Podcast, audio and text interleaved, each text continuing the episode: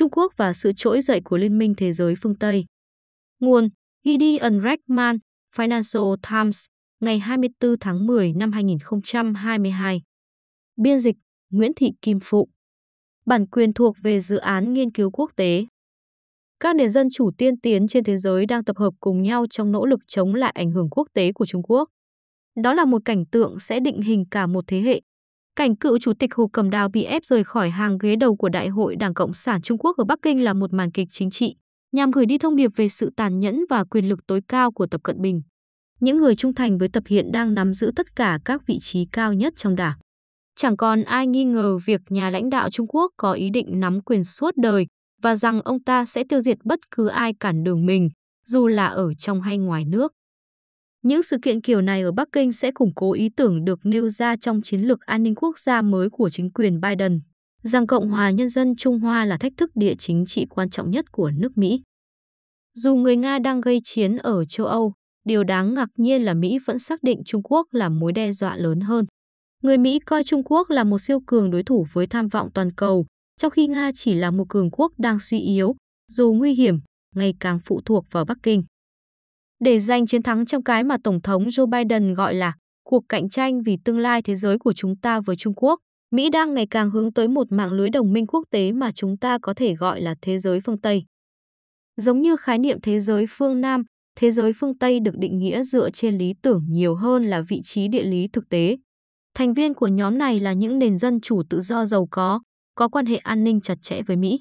Bên cạnh các đồng minh phương Tây truyền thống ở châu Âu và Bắc Mỹ, còn có các quốc gia Ấn Độ Dương Thái Bình Dương như Nhật Bản và Australia. Chính thế giới phương Tây là những nước đang tham gia đầy đủ vào làn sóng trừng phạt Nga. Họ cũng là những nước mà Washington hy vọng sẽ liên kết với Mỹ trong cuộc chiến tranh lạnh với Trung Quốc đang nổi lên. Khía cạnh gây gắt nhất của thách thức đến từ Bắc Kinh và Moscow là quân sự và lãnh thổ, với Ukraine và Đài Loan ở tiền tuyến. Tuy nhiên, thế giới phương Tây cũng đang quan tâm đến nguy cơ cưỡng ép kinh tế, chẳng hạn như việc Nga cắt nguồn cung năng lượng cho châu Âu, hoặc các biện pháp trừng phạt thương mại của Trung Quốc đối với các quốc gia khiến nước này tức giận, chẳng hạn như Hàn Quốc hoặc Litva. Thế giới phương Tây cũng ngày càng lo ngại về nguy cơ Trung Quốc sẽ kiểm soát các công nghệ của tương lai, xây dựng cái mà một quan chức cấp cao của Mỹ gọi là chế độ chuyên chế giám sát đáng sợ với phạm vi trên toàn thế giới. Các dấu hiệu cho thấy thế giới phương Tây xích lại gần nhau đang gia tăng. Tại hội nghị thượng đỉnh NATO gần nhất, Australia, Nhật Bản, New Zealand và Hàn Quốc lần đầu tiên được mời tham dự. Tuyên bố được đưa ra sau cuộc họp hồi tháng 6 là tài liệu chiến lược đầu tiên của NATO chính thức coi Trung Quốc là một mối đe dọa.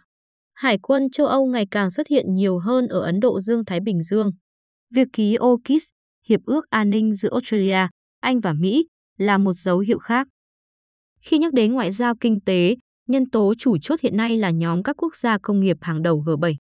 Sau cuộc khủng hoảng tài chính toàn cầu, nhiều người cho rằng G7 sẽ không còn tồn tại, bị thay thế bởi G20, bao gồm Trung Quốc, Nga và một số quốc gia đến từ thế giới phương Nam. Nhưng giờ đây, trong bối cảnh cạnh tranh địa chính trị gia tăng, G7 đã trở lại. Jake Sullivan, cố vấn an ninh quốc gia của Biden, gần đây đã gọi nhóm này là Ủy ban chỉ đạo của thế giới tự do.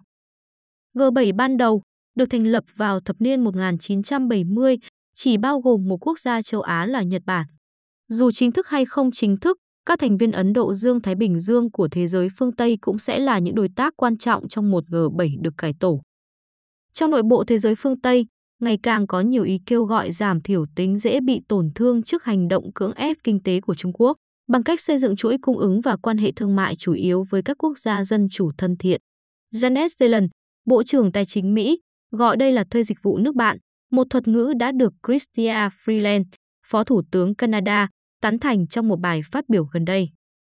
Ngoài ra, còn có một nỗ lực nhằm đẩy lùi sự hiện diện toàn cầu của Trung Quốc trong các lĩnh vực cơ sở hạ tầng và công nghệ.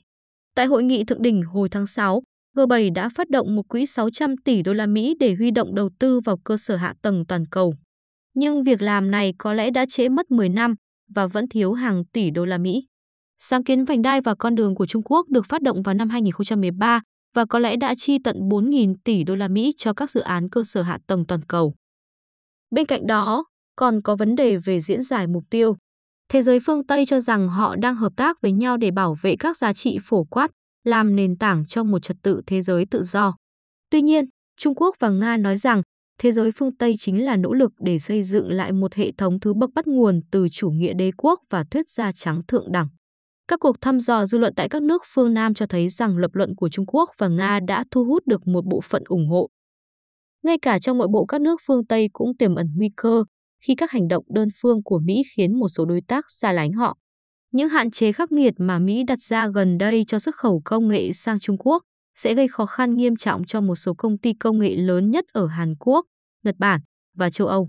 Thủ tướng Đức Olaf Scholz vừa nhắc lại niềm tin của mình vào toàn cầu hóa trong một bài phát biểu rất giống với một lời của trách người Mỹ. Nếu muốn cho giữ liên minh mới này tồn tại, Mỹ sẽ phải thuyết phục các đối tác rằng những lo ngại lớn đối với Nga và Trung Quốc là có lý do chính đáng. Hình ảnh cuối tuần qua tại Bắc Kinh chắc chắn sẽ là bằng chứng cho điều đó.